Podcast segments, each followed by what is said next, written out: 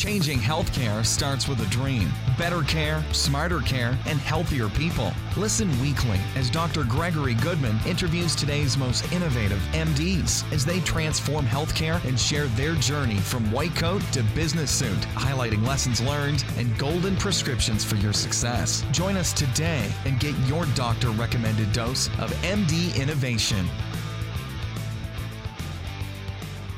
So, this is Dr. Greg Goodman with the Modern MD. I'm very excited today. We've got Dr. Benjamin Berk, who's passionate about improving healthcare systems and population health and making an impact on patients. Dr. Berk provides strategic and operational consulting to innovative payers, providers, health services, organizations, and investors. Benjamin is a senior advisor and content consultant for advanced practice strategies and faculty member for the Dartmouth Institute for Health Policy and Clinical Practice. Previously, Dr. Berk was the Vice President of Population Health for Iora Health and Principal at Boston Consulting Group. Benjamin, welcome to the Modern MD. Thanks, Craig. Thanks for having me. I'm so excited to have you, really, really honored. So, I'd love for you to tell us a little bit more about you personally and your journey as a physician innovator. I started my career actually as a software engineer building clinical information systems, developing clinical decision support. And I, I found uh, early on, staring at the computer screen day after day, that, that the docs had no idea what the engineers were talking about. Um, and the engineers didn't understand the physicians and their needs. And a lot of the software we're developing ended up not being used, or at least not being used to its fullest potential. And so, not wanting to spend my career sitting in front of a computer screen, I actually made the decision at that point to go to med school. I'd never taken a science class, so I did the whole pre med thing at night and uh, shifted gears and, and found myself out at Stanford Med School. My career has taken a number of, uh, of, of turns, so I very much thought I was going to practice. But I also went to Stanford partly because of how interdisciplinary it is. Took a number of courses in business and engineering and ended up completing a master's in management science and engineering and really found by my fourth year that I was just much more interested in the big picture of medicine than, than day-to-day practice. Um, so decided at that point, rather than do my, my clinical residency, to do my, my business residency of sorts and kind of make the transition to the, the business and technology side of healthcare. What an awesome journey. And, and I think it, it's so great, to your point, to have somebody with, you know, that kind of diverse skill set where you have the software experience, you understand kind of the system level issues, and also the clinical experience. So that's really awesome. We love to start the show off with a success quote. Could you share a quote that's important to you? So, one of the things that I, have been thinking a lot about is how population health is actually executed within practice. Right? We give a lot of thought to how it's done at the systems level. So, the, a quote from me that, that I often repeat with teams I work with is that population health is created one patient at a time. Right? If, if you're not thinking about an individual patient that you're having impact on, whether it's in terms of establishing care goals, helping them navigate the system, or reaching out to them uh, at a point of need, then you're, you're, just talking conceptually, you're talking in big numbers. And I find that it, it's important to think that way also because of motivation. When you're a care team working on the on the front lines of healthcare, interacting with patients day to day, that's where the, the magic happens and the real work happens. And so to make population health tangible, we really need to think about the way it is impacting one patient at a, at a time. I love that. Healthcare really is about the patient and, and keeping the patient really at the center. So that's really awesome. So I'd like to shift to what I'm terming our white coat to business suit. And I know you jumped right off, you know, after clinical medicine, you know, or, or medical school into the business world. And I just wanted to understand you know your mindset your thoughts you, know maybe why you took a particular opportunity right out of the gate. Sure. One piece of advice i would give people is, is uh, do as i say and as i do because i spent probably 10 months towards the end of my medical training agonizing over whether to do residency clinical residency or if not whether to go back to industry or to go into consulting and uh, tortured my family, my friends, and everyone around me. And and in, in the end, probably made the same decision I would have made the first day. And so, you know, for, for me, that, that thought process was partly around what am I most interested in, where what drives me, partly around thinking forward in my career and what you know what what do I want to do and what kind of impact do I want to have. But on that end, you know, you, you find you can't know the future, right? And so you need to kind of make decisions based on the information you have today and the likelihood of certain things kind of happening down the line. But then you make your best guess and you, you jump in. And so for for me, um, I knew that I wanted to have impact at a larger level in healthcare. I wanted to be part of a team that would really be um, complementary to, to my background, but also really teach me a lot of the skills and set me up for the next set of opportunities. I made the decision at the time to, to go into consulting, largely because it really is kind of like a business residency, right? There's the concept of apprenticeship, right, from partners and principals to, to consultants. There's a rotation kind of model, right, where you, you go from industry to industry or pro- type of project to type of project. And there's a lot learn, do, teach. And that kind of process is really common with clinical residency as it is in consulting. And I thought I'd be at BCG for a year or two, like most good consultants, um, and ended up staying for five because I found as I progressed, such a fantastic organization, and I couldn't recommend BCG highly enough. Folks thinking about that that world, but but also I found that I enjoyed the role more as I progressed because you go from thinking on very narrow, very analytical topics to thinking more broadly and really having impact across uh, the scope of an organization and the scope of a practice. That's awesome. To your point, you know, doing that business residency was, you know, maybe a really great way to transition and, you know, something that, you know, some of the listeners that are in medical school might want to think about. I'd like to shift to the idea to venture, and I know you've been a part of a few pretty exciting and, and trans, you know, companies that have really made some big impacts. And I wanted to see if you'd be willing to share maybe your experience at Iora Health and you know how that I, I know you were there pretty early and how that came from you know idea of building primary care practice to, to really you know scaling it up and and some of the lessons maybe you learned and you know some of uh, your roles that that you played you know, you mentioned at the top, you know, I really am passionate about delivering outcomes for patients. So when I had decided to leave BCG, I was really looking for a place where there's the intersection of the, the, big picture kind of concepts of healthcare transformation with where the rubber really meets the road, which to me is primary care. So I was looking for an opportunity to transform healthcare by transforming primary care and came across Iora Health. You know, I was actually introduced to Rushika Fernandez the, the CEO and, and founder, by Nathan Gunn, who um, I've known for years since he was at D2 Hawkeye. Uh, he's also an and, and now on, on, the business and technology side. Rushika and Nathan were both featured in Atul Gawande's Hot Spotters article. So he was the, the other guy in the article with uh, Jeff Brenner from Camden.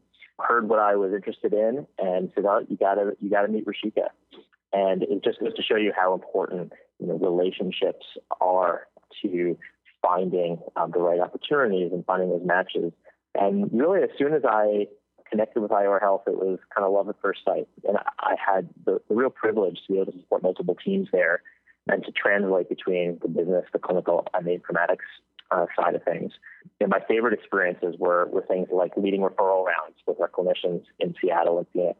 Um, we launched a number of Medicare Advantage practices there. And that was almost as close to, to patient care and clinical care as I could get without a medical license. I love participating in building our population health dashboards.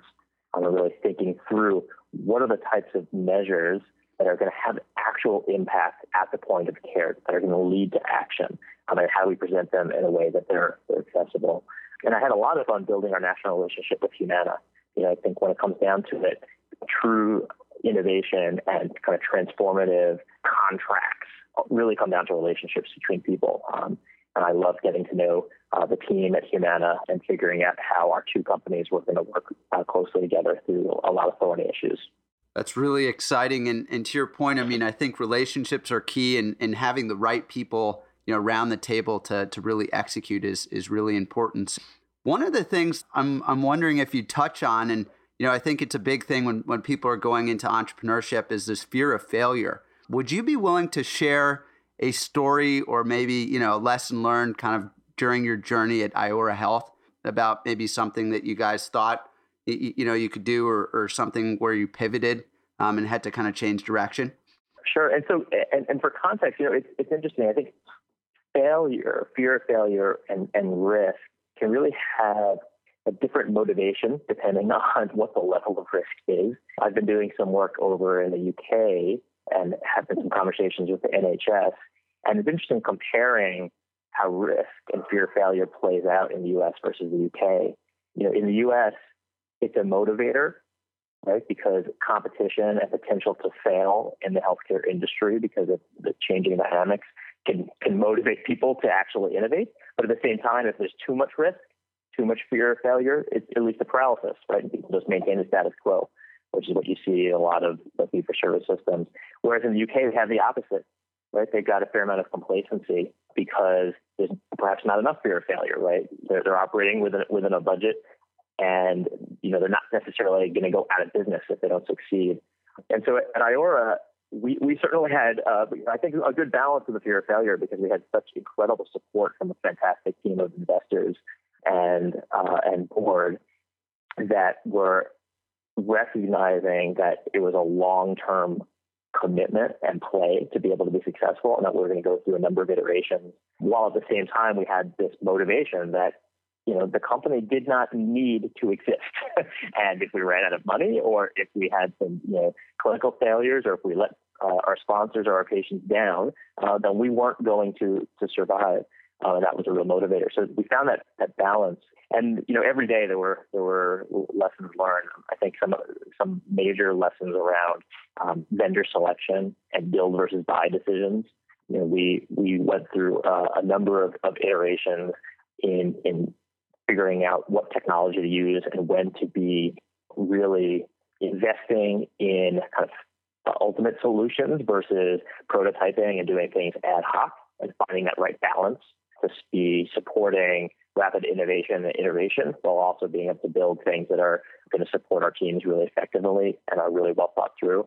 Um, and there were definitely times where we made the decision, you know, in hindsight, we made the decision wrong, perhaps based on the best information at the time. But, you know, we, for example, in one case, made a decision to go with a vendor, went down the path of implementation for, for a couple of months, and ultimately found that it wasn't going to deliver for us. And we probably could have done it more inexpensively and with better outcomes if we had decided to do it in house. And that was something we learned from. So the next time around, we made a, a, a different decision.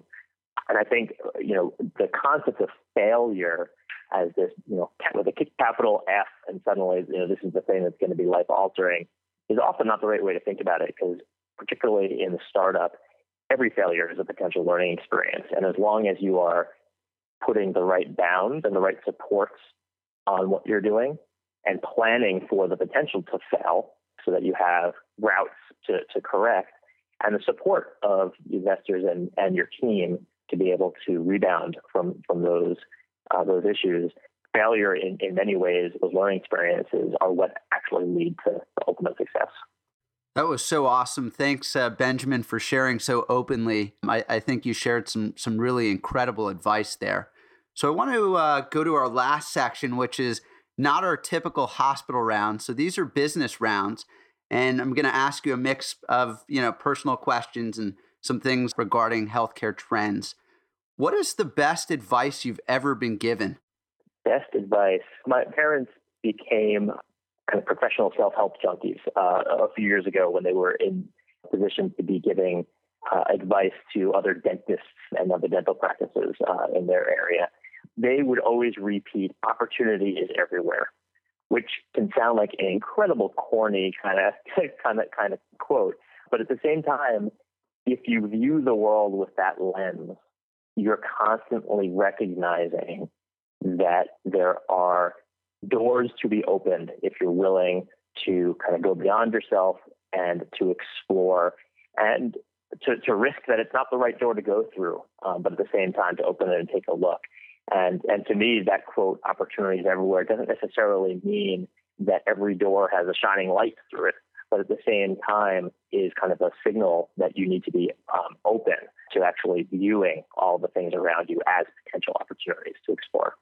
It's really awesome, and you know I think we're we're only limited, you know, as far as opportunity is. It it, it comes down to creativity. There's there's so many exciting ways to to really make an impact and and you know there there are tons of opportunities to get involved one of the things that I, I think is always fascinating is a lot of successful physician you know, innovators and entrepreneurs like yourself have this daily success habit or something that they do every day that might attribute to some of their success. Do you have a daily success habit that you think makes an impact? I, I, I wish I was that disciplined, but I think you know may, may, maybe the, the what I would list there is simply forcing myself as often as possible to take time out to just breathe and be, uh, which often for me these days means removing myself from work and spending time with my kids without distraction. And so I, I, I think for me, it's kind of forcefully separating myself both physically from from the email and the iPhone, and but also mentally putting things aside because um, I often find when I come back, the answers to some thorny kind of thing or some frustration I was having with a particular organization has dissipated. That's great. It's uh, it is important to take some personal time and, and spend time with those that are important to you. So that's really wonderful. Last thing, and, and I know you're you might be even an expert in this area. Could you share with us some some healthcare trends, maybe touching on? I, I know you do a lot of work in kind of the value based space. Could you share with us what what you think are some exciting opportunities and, and things that fellow physician entrepreneurs should be following? Sure. What I'm seeing these days is certainly the underlying secular trend of all of healthcare and in particular large health systems moving towards value-based healthcare and accountable care you know continues on and it's been a relatively steady pace but some of the more recent announcements, like CMS announcing the uh, care coordination fee for Medicare, uh, as well as the, the targets around value-based purchasing, companies like United putting out you know bogeys for 2017, 2018, where they'd like to be in terms of uh, value-based payments, feels like we're we're perhaps entering that that transition point of towards exponential growth there. So I think that that's one thing that feeling is a, a fundamental turning point. Conversations that startups or healthcare innovators, particularly on the care delivery side, are having are fundamentally different now than they were even just three, four, five years ago. And the conversations with investors are pretty different. Whereas before, healthcare services and health informatics were seen as too much investment, too difficult a sales cycle. Now feels like there's a lot more uh, momentum uh, behind it, and there's active looking by investors for the opportunities within value-based healthcare. So I think that's one one big trend I'm seeing. I think the, the, the other is, um, and I was just at HIMSS a few weeks ago here in Chicago. There's been for the past three four years every single vendor coming out with their population health dashboard, right, and their quality, and before that their quality dashboards um, which were essentially always just kind of retooled. Here's a view of the common set of metrics, you know, either using claims and or clinical data. What I saw this year was a number of organizations that are finally doing two things. One is taking that perspective and those dashboards and bringing them to the point of care. So, uh, not just viewing the, these output as uh, for executives and population health managers kind of removed from where care actually happens, but actually bringing them into primary care, bringing them in to the, the, the point of care, but also uh, starting to really embed workflow so that the it's not just about presenting data and then somehow expecting that at the point of care uh, magic is going to happen, that people are going to figure out how to how to use it, um, but actually provide workflow solutions that help uh, teams to coordinate and help teams to be able to act on the data that's, that's presented. So I think those, those two things for me are really starting to enter a transition point, and I'm pretty excited to see over the next year or two how those things come together to lead to true transformation in primary care and uh, care delivery. As you mentioned, I mean, healthcare is at a really exciting time, and, and I think it is a tipping point in the value based uh, world, and, and, and really excited. So, Dr. Benjamin Berk, Thank you so much for joining us on the Modern MD. It was an honor and privilege to have you on the show. You're a true visionary and innovator, and uh, excited to see uh, you know how you make an impact in our world. Greg, thank you so much for having me. Fun discussion. I'm looking forward to uh, hearing all these fantastic interviews that you've got coming up. Thank you so much for joining me today on The Modern MD. Head to themodernmd.com to get links and recaps of every show and so much more. Dose up and like the Modern MD Facebook page.